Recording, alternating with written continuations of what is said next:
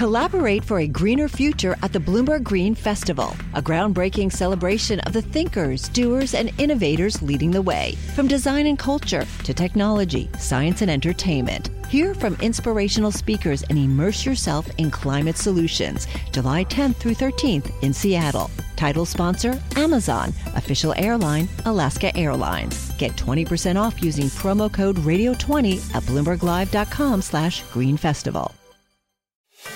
Welcome to the Bloomberg Markets Podcast. I'm Paul Sweeney alongside my co host, Matt Miller. Every business day, we bring you interviews from CEOs, market pros, and Bloomberg experts, along with essential market moving news. Find the Bloomberg Markets Podcast on Apple Podcasts or wherever you listen to podcasts and at Bloomberg.com slash podcast.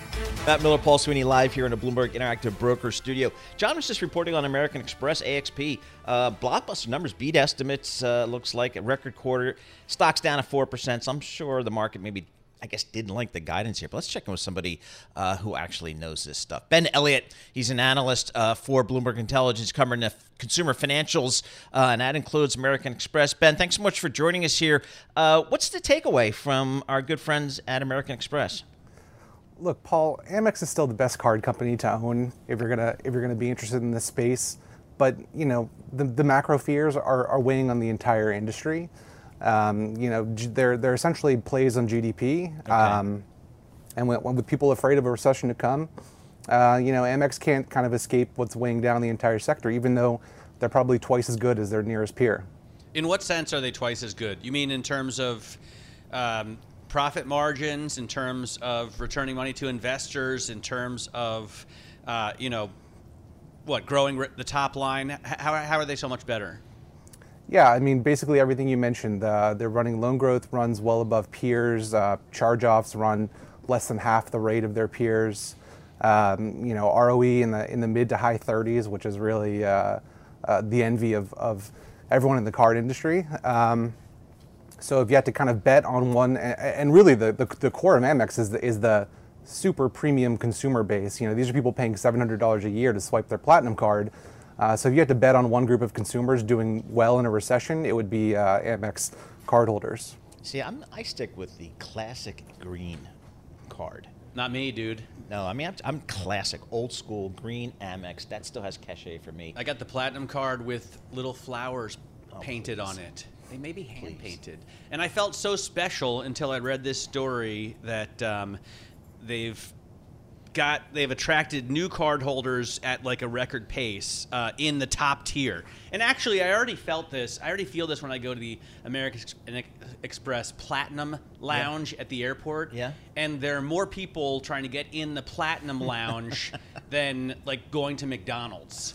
You know, i am telling you, it's it's like. Um, I don't feel at all special anymore. Is that a problem, you think? well, here's the other side of that. Uh, that Not just equation. for me, but for Amex. the other side of that equation, Matt, is that they spend a massive amount of money on marketing, five and a half billion this year, uh, targeting the same next year, um, and you know they have to provide benefits to their customers to keep signing up new cards at the rate they've been doing. So their their card fees, which are really a key part, a key a key earnings lever uh, over the last year. Um, growth there is slowing. So I think some of the, some of what you're seeing in the market today is probably um, seeing some of these key uh, growth areas coming starting to slow.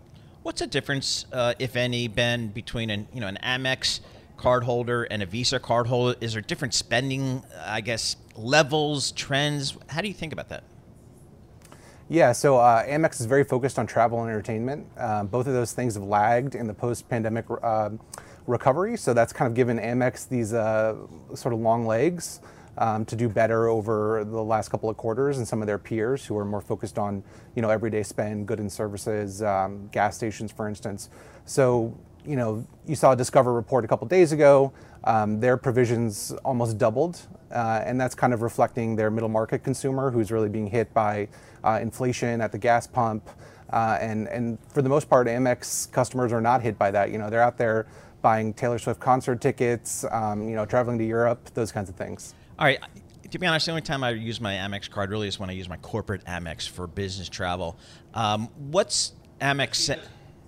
That's because Paul walks around in the world with a giant roll of cash. I'm not joking, right? So he always has like a ton of Benjamins in his pocket still. Okay, and, you uh, just set him up to be mugged, Mugged when he walking leaves out of the- work yeah, but it's, it's unusual, is my point. Not everybody. uses Exactly. Why don't you cash just as much as describe them him to people? exactly. I'll be walking out of the office at 105 today. Um, so, Ben, um, what are they saying about business travel, business spend? Uh, so business is, is people think of it as sort of a core part of Amex's uh, customer base, but it's um, you know an increasingly less relevant part. Uh, nowadays, the, the biggest growth engine is the U.S. Uh, card business, and um, a th- a third of that is, is millennials and Gen Zs, really. So you know, Amex is is forward thinking. You know, they're, they're still serving their corporate customers, but um, it's not sort of a key part of the uh, value proposition anymore uh, on the growth side as they look forward. I mean, it's not the. So, in the past, when you wanted the ultimate credit card, you got the American Ex- Express Yes. Platinum card, right? Now, um, there are these. There's this whole line of Sapphire cards, which are, I think, Visas or Mastercard. But, I, you know, other banks have offered competing products. Do you see competition hotting up against Amex? Yeah, competition is, is huge. It's always been huge in this space, especially uh, sort of top wallet share. Um, you know, every every uh, card company is is opening a uh, an airline lounge. So, um, you know, it's been the case for the last 20 years. Everyone's always calling out Amex, saying ah, they're catching up, they're catching up. Um, but you know, they do they, they do the necessary investment every year. Um, they're going to spend five and a half billion again next year, uh, and and their card is on uh, about a three year refresh cycle. So. Um, you know, in the next uh, year or two, we're coming up uh, probably on another refresh where you'll see them, if anything, add to the value proposition and probably raise the fee. The shares are at a three-year refresh cycle. I mean, we're right where we were at the beginning of 2021. Are they going to move higher? Yeah, so Amex is still um, quite fully valued relative to their peers. Um, they're trading about 4x book, which is, is way out of line with the 1.5x of, of the peer group, and their 13, 14x uh, price to earnings. So I think some of the pressure you're seeing there is, yeah, they've set ambitious growth targets and they've met them over the last couple of years, um, but you can only grow so fast off off a big base. So I think the market is is uh, getting a little bit skeptical of uh, the, the 10% revenue growth target in, in the forward years, um, and so I think that's what you're seeing reflected in the stock today. All right, Ben. Uh, thanks so much for joining us. Ben Elliott. Uh, he covers all the consumer financial uh, companies for Bloomberg Intelligence. He's based down in uh, Washington D.C. Amex uh, put up some big, big numbers. Stocks off about three or four percent, though. Uh, you know, maybe uh, as John Tucker suggested, you know, buy the rumor, sell the news, or maybe the guidance here probably was a little bit uh, less than stellar. What could you do if your data was working for you and not against you? With Bloomberg delivering enterprise data directly to your systems, you get easy access to the details you want, optimized for higher level analysis, and financial data experts committed to helping you maximize your every move. Our data is made for more, so you can show the world what you're made of. Visit Bloomberg.com slash enterprise data to learn more. You're listening to The Tape, Cantor Live program, Bloomberg Markets, weekdays at 10 a.m. Eastern on Bloomberg.com, the iHeartRadio app, and the Bloomberg Business app, or listen on demand wherever you get your podcasts.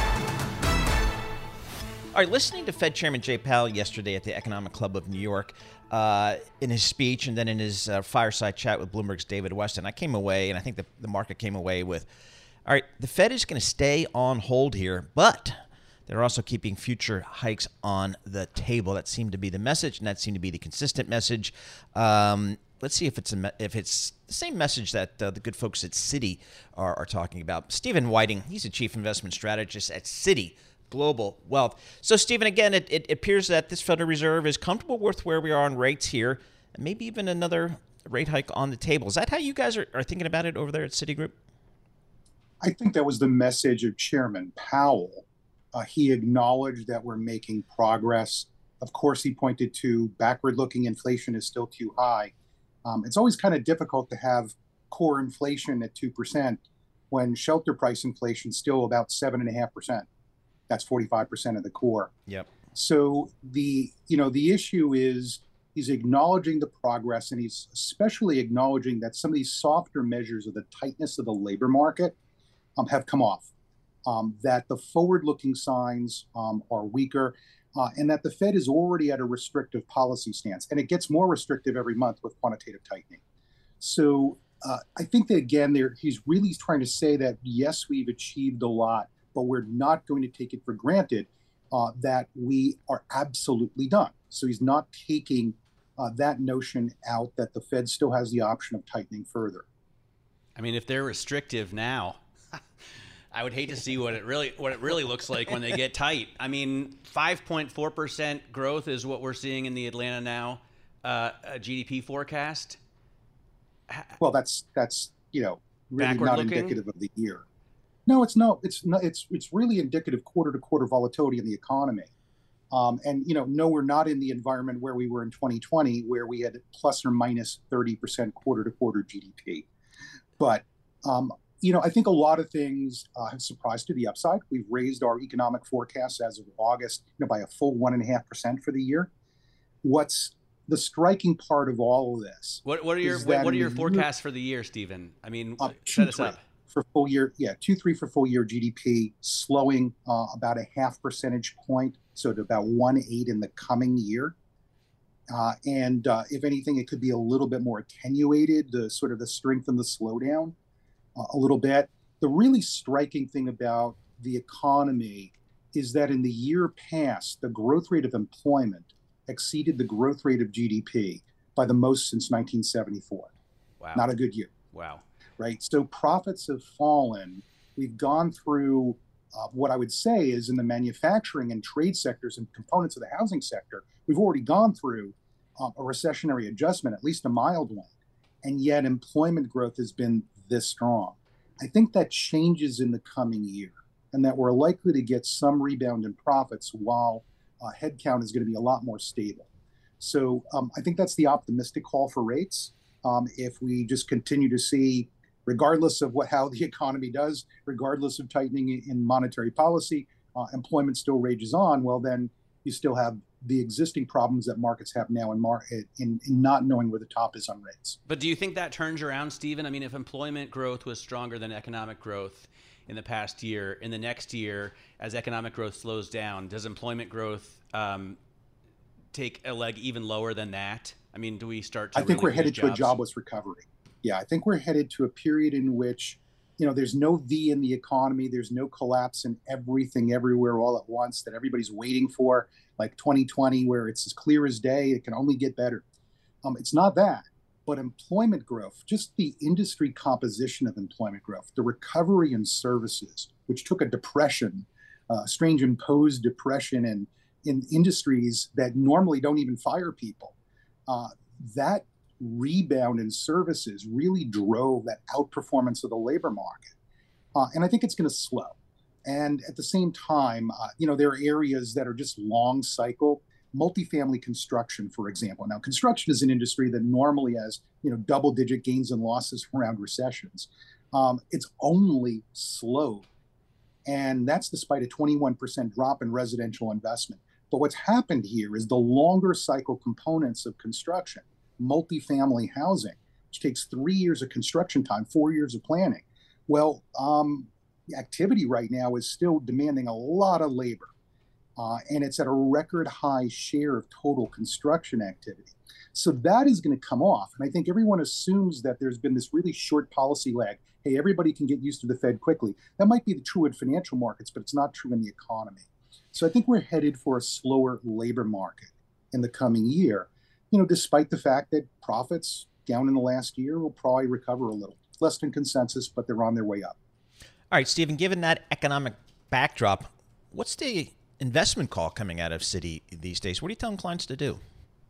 Well, you know, look, I think uh, this current period of greater concern about security is uh, something we can't dispute. Everyone, we can't uh, tell everyone, are we certain that there's no widespread conflict? History shows that that in more than 90% of cases that is true um, we're not going to change and create a turning point for the world over uh, regional security issues um, i think for the equities markets everyone has said well you know if we don't know where the top is in rates and oil then we uh, have issues but uh, broadly speaking, we've restored value in both stocks and bonds. We've restored, uh, again, near record high real interest rates. If you look at the TIPS markets, uh, again, two and a half percent government guaranteed bond yields plus inflation compensation. Think about that. 6% corporate bonds. Now, here's another one small and mid cap growth companies, those with good balance sheets and profits, not the ones that have levered up, are trading about 30% below their long term valuation average, uh, down by a 15 PE multiple. So we started to add there. Not taking a whole lot of aggregate risk, but it's time to recognize those growth opportunities. We don't see a lot of bargains, do we, Steven? Because I hear uh, Torsten Slok, I think a couple days ago, sent out um, a PE for the Magnificent Seven, yeah, which that, was yep. like 45, yeah. and for the S and P 493, which was still 19. Um, now I've heard others say it's more like 16, but it's it's not below terribly below the historical average. And then in terms of credit, you don't see um, spreads wide. You know, uh, they're still pretty tight. Well, this is uh, again the reason why we're not investing along the lines of just adding S&P 500. You know, for large cap exposure, we're doing equal weight S&P, um, and we're overweighting again within a neutral global allocation for small and mid cap companies. You know, we found true bargains and small and mid cap growth companies 15 times. The long term average PE for the sector is 21 times. Now, it's not Russell 2000. Again, that's again companies that have grown their earnings about 12% per year for the last 10 years um, and largely exclude things like banks that have levered up in the small cap area. So it's being more specific uh, than I think just saying the market. Um, our return outlook is is moderate, I think, at this point. If we're right about inflation coming down rates peaking and profits starting to bottom. Um, again, it's not going to be 12% EPS growth like the consensus thinks. We're at four. Uh, we still think, again, the broader markets will have a positive return, but some of these valuation opportunities are pretty good. And I would say, especially, the US bond market stands out with some of the highest yields in the world for high quality investment grade companies. So it's not a matter, of, again, of chasing uh, low quality spreads, it's, it's earning a, a prospective real yield. Uh, and that could be as much as 4% for investment grade corporates. Steven, thanks so much for joining us. Really appreciate getting uh, your thoughts and uh, insights there. Steven Wieting, he's a chief investment strategist at Citi Global Wealth. You're listening to The Tape. Catch our live program, Bloomberg Markets, weekdays at 10 a.m. Eastern on Bloomberg Radio, the TuneIn app, Bloomberg.com, and the Bloomberg Business app. You can also listen live on Amazon Alexa from our flagship New York station. Just say, Alexa, play Bloomberg 1130. Let's get that back to the leading geopolitical issue out there, and that is, of course, uh, what's happening in Israel. Micheline Ishay joins us. She is a professor at the Josef Korbel School of International Studies at the University of Denver. Uh, she joins us here. Um, and Micheline, thanks so much for joining us here. What do you believe Israel should do in response to what was almost two weeks ago the terrorist attack? What do you think they should do here? Well, uh, as any country uh, that has been attacked in an unlawful manner um, with uh, an intensity and a scope that was unprecedented, it's clear that it has to defend itself. Uh, it will defend itself, as we heard in the media, uh, by just sending ground troop now. It, it, took some time to do that because it wanted to sort of somehow shelve the infrastructures of, of the northern Gaza in order to send its troop. Now, you ask about what it should do. Uh, uh, it has the right to self defense under international law. Uh, it has, of course, to be consistent with not um, creating excessive uh, death uh, that uh, surpass the military advantage, which will be a difficult call. but what it should do and will do will probably be defending itself. Uh, and here we all hope that it will be done uh, with uh, international law in mind. So, um, do you have problems with the blockade that now has kept humanitarian aid out of Gaza? I mean, you could understand um, the anger, right? Obviously, initially, but then there are over a million people in Gaza under the age of 15.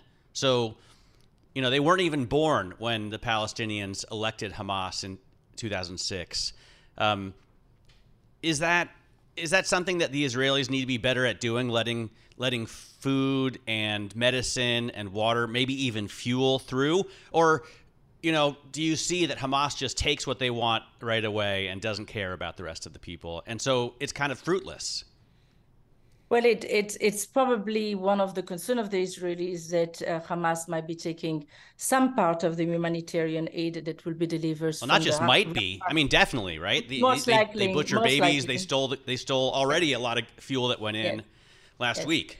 Yeah. So there will be an important need of an important triage. The question who is going to be doing it. At the same time, you have, as you said, a humanitarian crisis with uh, close to a million of people now trying to evacuate to the south of uh, Gaza, a very small strip of of uh, area with a highly dense, densely populated uh, people. So uh, there will be opening as a result of the Biden uh, um, visit to Israel. There will be an opening of truck uh, delivering food and water. It's very unclear as to what extent there will be electricity because the electricity can be used also for warfare uh, purposes, but there will be certainly uh, situations in which we will see in the coming days opening in the Rafah crossing, at least from what we hear from the Americans and, and the Israeli as well.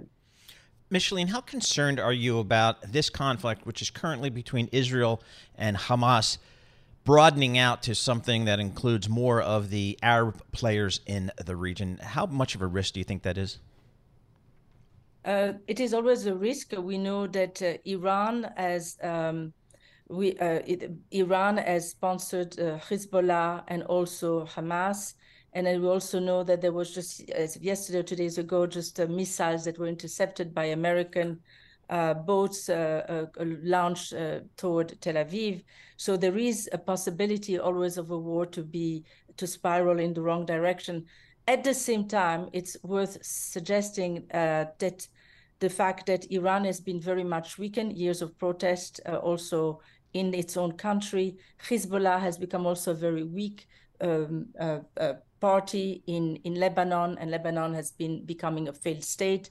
So those two countries, though they might want to unify and they might want to show their support to the Palestinians, also are hesitant in full-fledged uh, involvement.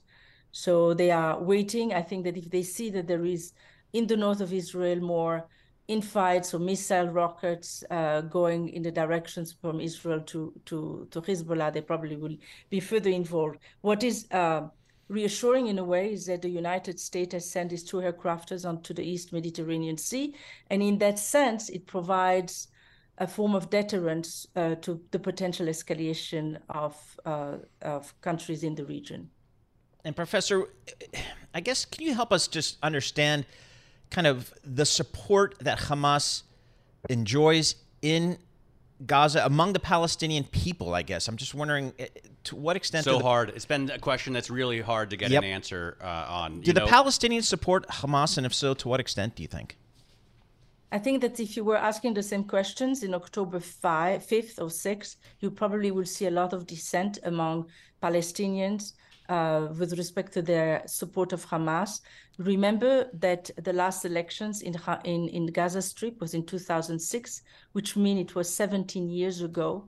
Very difficult to assess that level of legitimacy. Moreover, we know that Human Rights Watch have uh, criticized heavily Hamas for detaining, incarcerating, torturing, uh, its own people and not being the most friendly when it's come to their women's right. So a lot of dissent among its population. But you can make the same argument, not quite the same, but a somewhat similar argument uh, with respect to the Israeli. They have distrusted their government now since November 2022. It was an elected government, but still very much distrusted as a result of the protest movement. Nonetheless, during time of war, uh, there was a, there is a unity. Uh, 300,000 peoples have been mobilized uh, among the reservists to fight that war unconditionally, and among them many protesters. So I will I will assume that the same will happen in wartime on the other side. How would you know a human rights advocate prosecute a war?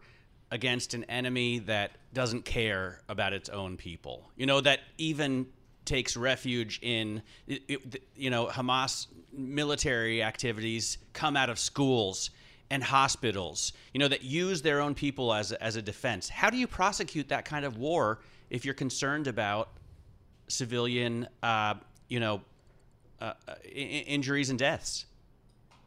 Well, it, it, it is, uh, uh, from an international humanitarian law, certainly a very difficult proposition. First of all, as you know, international humanitarian law uh, have to be reciprocal. So it, it, it, it has to be consistent for Hamas side and for the Israeli side.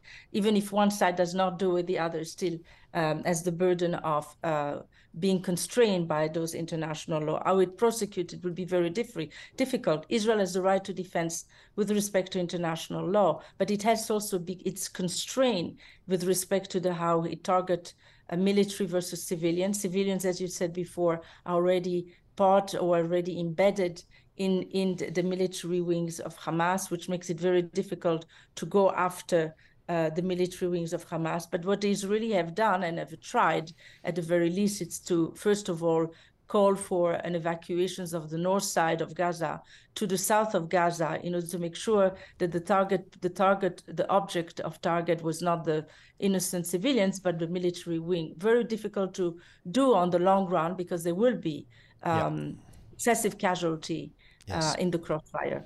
Micheline, thank you so much for joining us. We really appreciate getting the benefit of all your experience. Um, uh, Micheline Ishay, professor of international studies and human rights at the University of uh, Denver. And, and, folks, I'm just looking at her bio, and she's been everywhere talking about human rights and teaching about human rights. We appreciate getting a few minutes of Professor Ishay's time.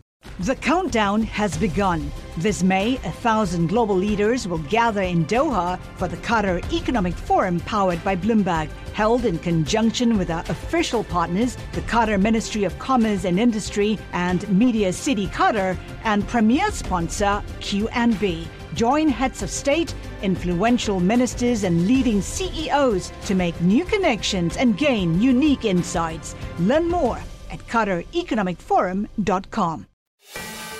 You're listening to The Tape, Kantar Live program, Bloomberg Markets, weekdays at 10 a.m. Eastern on Bloomberg.com, the iHeartRadio app, and the Bloomberg Business app, or listen on demand wherever you get your podcasts.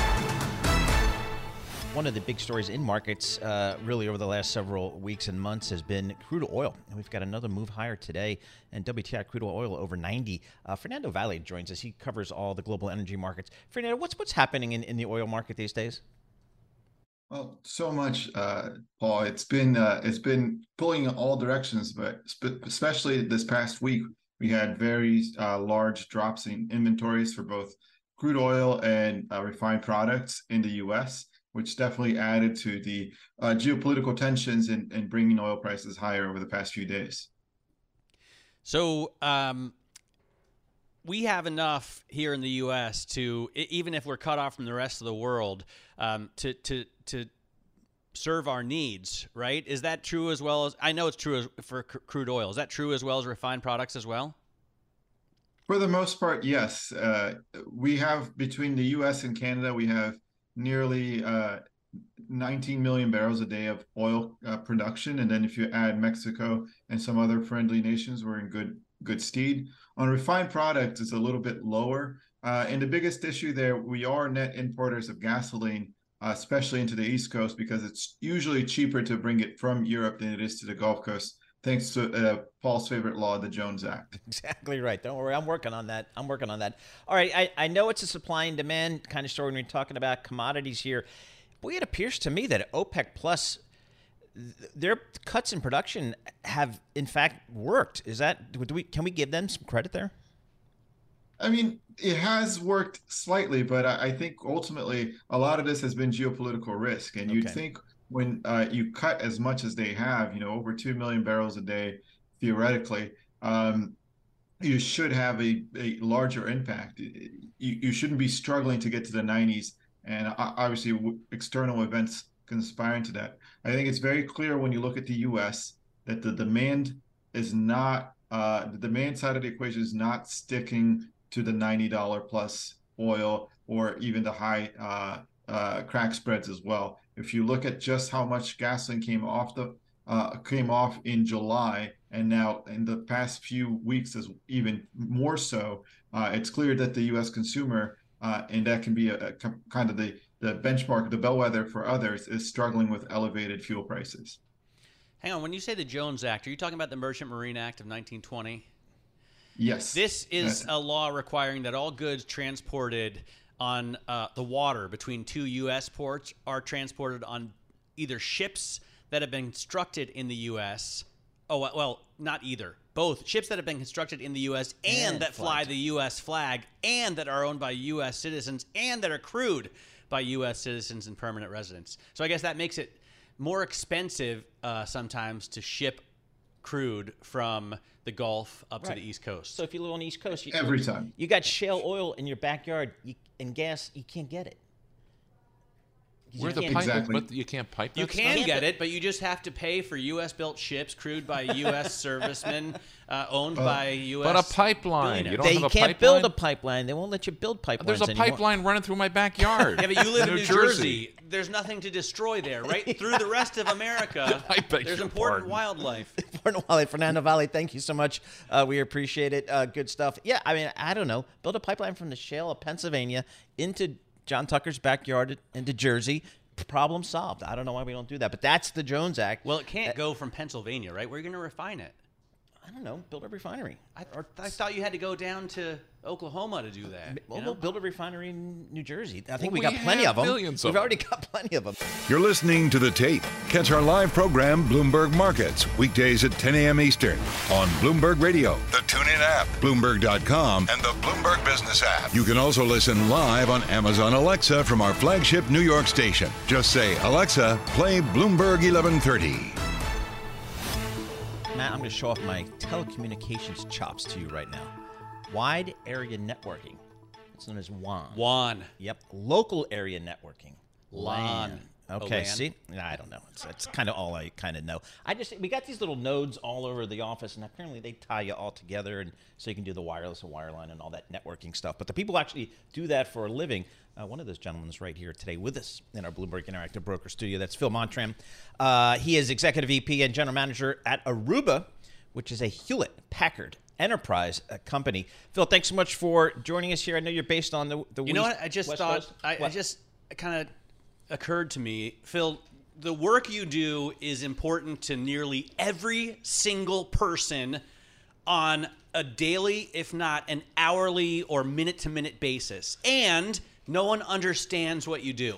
Is that me, me included? Yeah. No, no, no, no, no. No, is that you- like- You're, you're yeah. exactly right. Yeah, no. Uh, uh, we reckon that. So these access points on the ceiling that connect your uh, Wi-Fi devices and get you to the internet. Uh, we've shipped about 28 million of those since we started as a company about 20 years ago, um, and we believe This is Aruba or Hewlett Yeah, yeah, no, this is Aruba before Yeah, okay. uh, Hewlett Packard Enterprise acquired us, and we think at any one time you would have a hundred million people connected to these access points around the world, and they'll be in schools, hotels, offices, emergency services. I mean, this stuff is real. So yeah, you've got to have a really good, stable platform for customers. But when you're at a cocktail provide. party and someone says, "What do you do?" You don't start talking about, um, you know, wireless SD WAN solutions, so that we can edge to cloud. Like You've never seen- you've never seen me at a cocktail cloud? party. No, I mean, how do you make it easier for like? Yeah, look, you know, I, I talk about the fact that I work for Hewlett Packard Enterprise, which is a great technology company, and we focus in three areas. We focus on hybrid cloud, we focus on AI, and then we focus on networking. And then after that, I'll talk about the fact that, you know, we supply these access points, and then the access points link to something called a campus switch, and we provide those, and then they link to a network that you just talked about, which is SD WAN. Yep. So, you know, I talk about the fact that we kind of follow the chains and the network. And so that's where we expand our technology. How has that business changed with the pandemic and more people working from home and Yeah, I mean- remotely and all that kind of stuff? Yeah, I mean, look, the good thing about um, pr- being a network provider is any anytime something changes in a business, there's an impact on the network. So people go and work from home, and it's like, right, we need to change the network so that people can communicate remotely. People come back into an office, you need to upgrade the Wi Fi.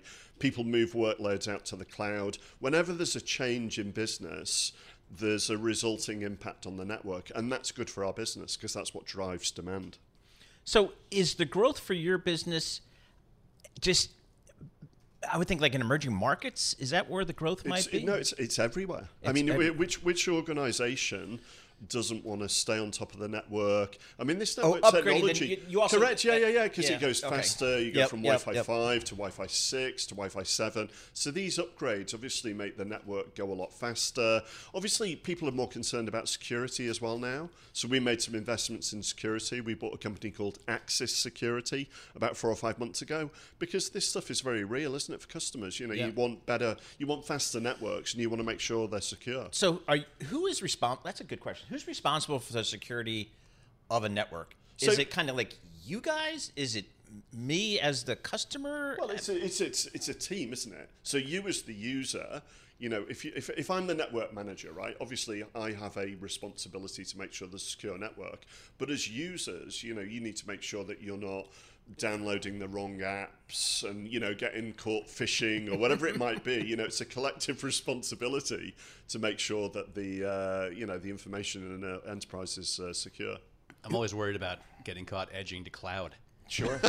what what uh, what's the AI component of your business? Okay, so we do a lot in AI. We bought, uh, we've got quite a good history in this area because we bought um, Cray supercomputers. Heard about them? Yeah, years Yep. ago, and so they they they're I mean world experts in building these kind of big models for weather systems and all this sort of stuff. And then obviously more recently you've seen a huge demand for uh, AI, and what we're doing there is using some of that knowledge and smarts from Cray, blending it with the infrastructure that we provide, and then really supporting customers as they develop their large lang- language models and other other um, developments in the AI space. So we see huge demand right now um, as a company from AI.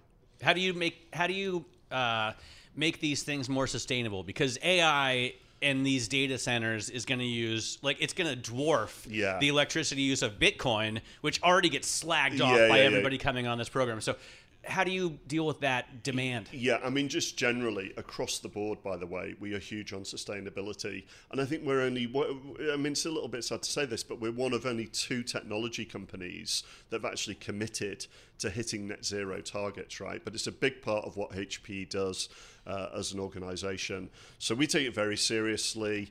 On the AI space, we do like water cooling and that sort of stuff. And we pick data centers that are really efficient to make sure that we're sustainable. And then in the network space, we, we do all sorts of things. I mean, we'll actually take back old equipment from customers and recycle it and then sell it onto other markets. So actually, in the last two or three years, we've taken back 8.2 million devices, so old pieces of network equipment, and in 82% of cases, we've been able to refurb it and sell it onto another market. So sustainability is huge for Hewlett Packard Enterprise. Who's who's your competitor in, in the networking business? Who are your competitors? Plural, I guess. I mean, Uh, look, you know, there's a range of companies. Cisco's obviously a big player in the network space, and then you get some other startups as well. But you know, Cisco's probably the big, uh, the big and kind of. kind of um, what's the the revenue growth driver for you? Is it just is it more customers? Is it more revenue per customer? Both? Kind of what do you? Yeah, it's both really. I mean, obviously, you saw, as I said earlier, when you see big changes in the way that people work, then that drives demand. So, as I say, you know, when the pandemic happened, people started to work from home.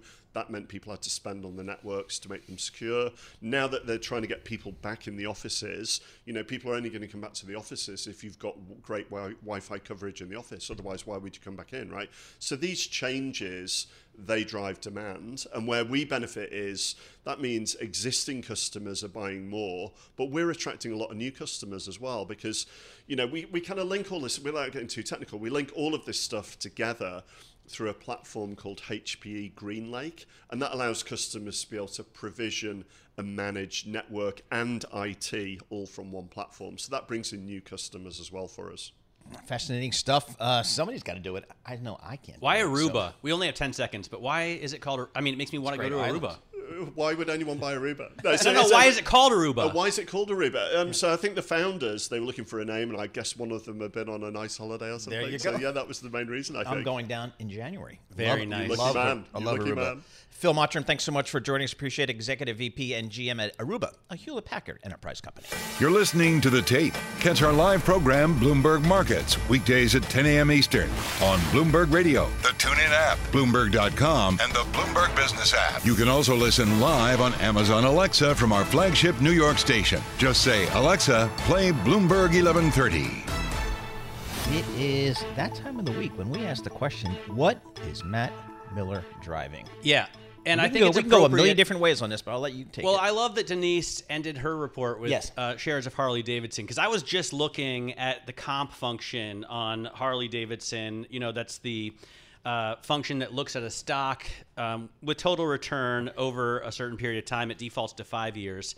And although it's not apples to apples, Polaris stock has outperformed Harley Davidson stock over the past five years. With uh, total return included, um, you see Polaris stock is up 18% and Harley is down 15%. Now, uh, I say Polaris because they make Indian motorcycles. Okay, And that's what I'm cool. riding. Oh. That's what I'm driving this, this week. I'm driving an Indian uh, Chief Bobber Dark Horse. Nice. But suffice it to say, it's kind of the mid range in terms of weightiness of bikes for Indian. They make well, they make a flat tracker that's extremely extremely popular. Okay. Um, and then they they make a, a Scout, which is kind of the entry level. It's a very like cool looking dark old bobber style.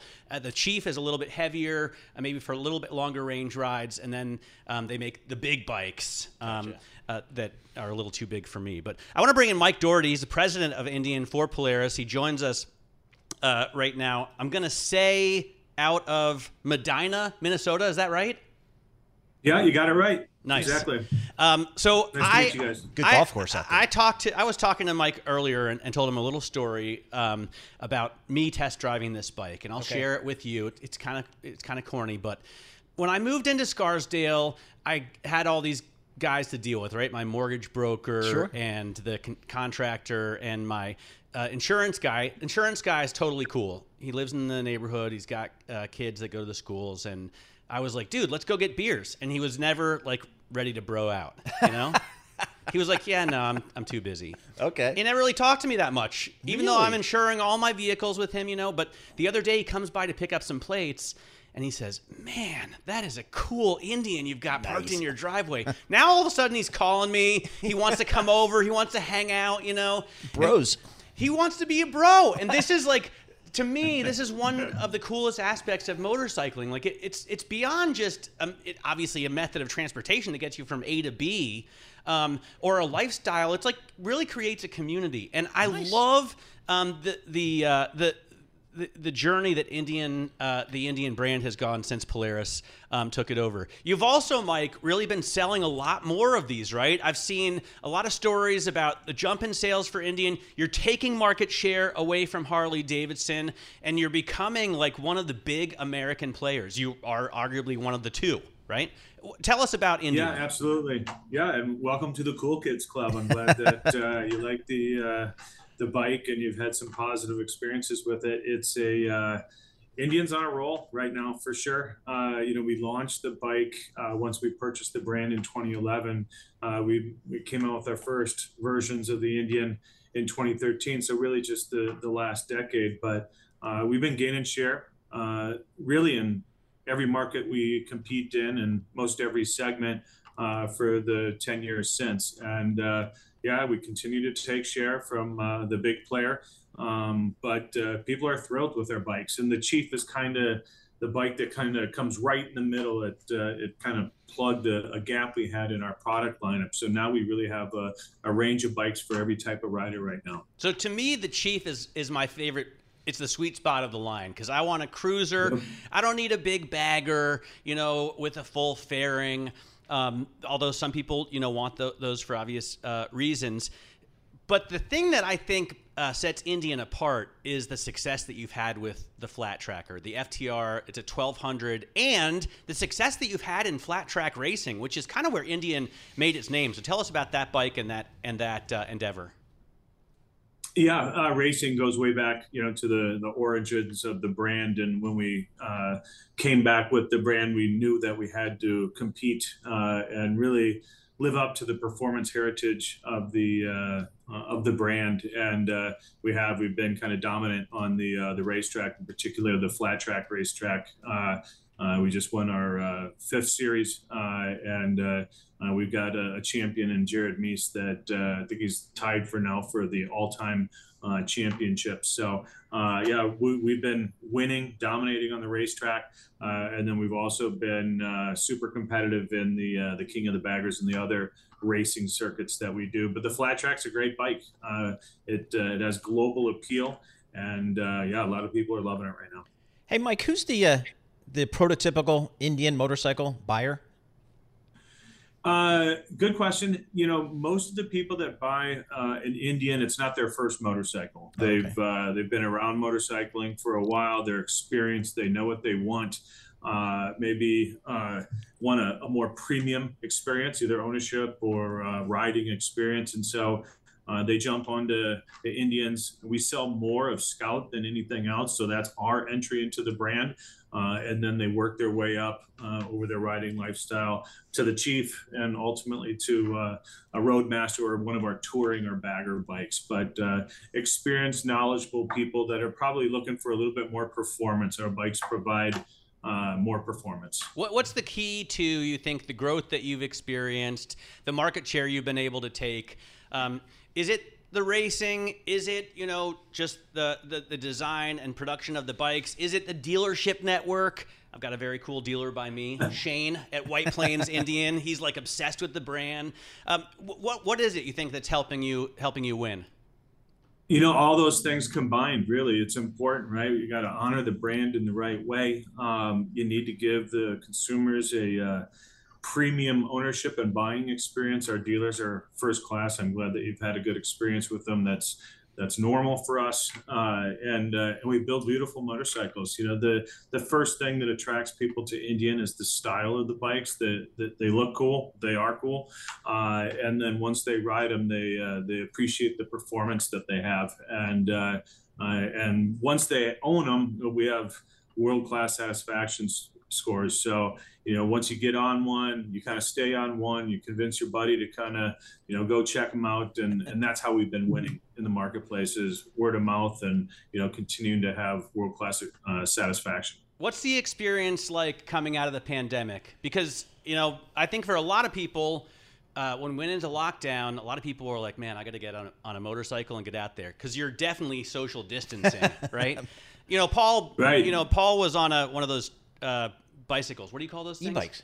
No, no. The what? The, oh, the the with Jen Sherman and the oh yeah the uh, Peloton the Peloton yeah. right but he so he was doing oh, a lot yeah. during the pandemic and then he's not doing it so much after do you have the same experience in motorcycle sales did they soar when everyone had a social distance and had they softened a little bit since yeah exactly uh, we couldn't keep enough bikes in stock you know it was hard enough trying to keep the uh, the factories running, uh, but the the demand was through the roof, and so uh, a lot of people had to place orders for them and wait for them to come.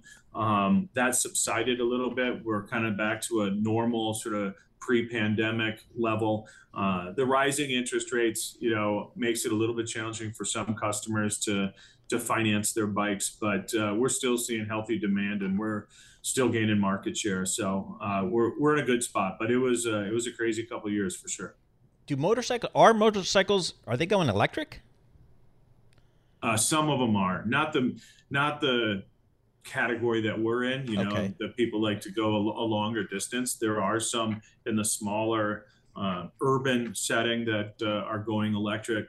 The the challenge right now, most brands have an electric offering uh, or will be or have announced them. Um, but the finding that perfect balance of where the technology of the battery power uh, and the cost of that marries up into a motorcycle that's affordable and kind of can thrill a customer. Uh, that that perfect balance isn't there yet. Yeah, electric power and like self-driving capabilities are for cagers. Yes, you're a cager. I'm a cager. You know, yes, I, am. I, I don't need that. Yes, okay. I, I need the freedom, and especially the big V twin. You know, yep. the American yeah. experience. It's sure. Um, it's so cool. The Thunderstroke engine, the development of that has been has been awesome for Indian. So uh, I appreciate you guys giving me a chance to ride this bike. Absolutely love it. Uh, Mike, thanks so much for joining us as well on the show. Mike Dougherty there is the president of Indian Motorcycles for Polaris. Cager, I've never heard that term. It's a derogatory term for automobile people from motorcycle yeah, people. somebody okay. who sits in the car, you know, texting during his commute, yep. which is what pretty much everybody does. That we do. Thanks for listening to the Bloomberg Markets Podcast. You can subscribe and listen to interviews at Apple Podcasts or whatever podcast platform you prefer. I'm Matt Miller. I'm on Twitter at Matt Miller 1973. And I'm Paul Sweeney. I'm on Twitter at PT Sweeney. Before the podcast, you can always catch us worldwide at Bloomberg Radio. Collaborate for a greener future at the Bloomberg Green Festival, a groundbreaking celebration of the thinkers, doers, and innovators leading the way. From design and culture to technology, science, and entertainment. Hear from inspirational speakers and immerse yourself in climate solutions. July 10th through 13th in Seattle. Title sponsor Amazon. Official airline Alaska Airlines. Get 20% off using promo code Radio20 at BloombergLive.com slash Green Festival.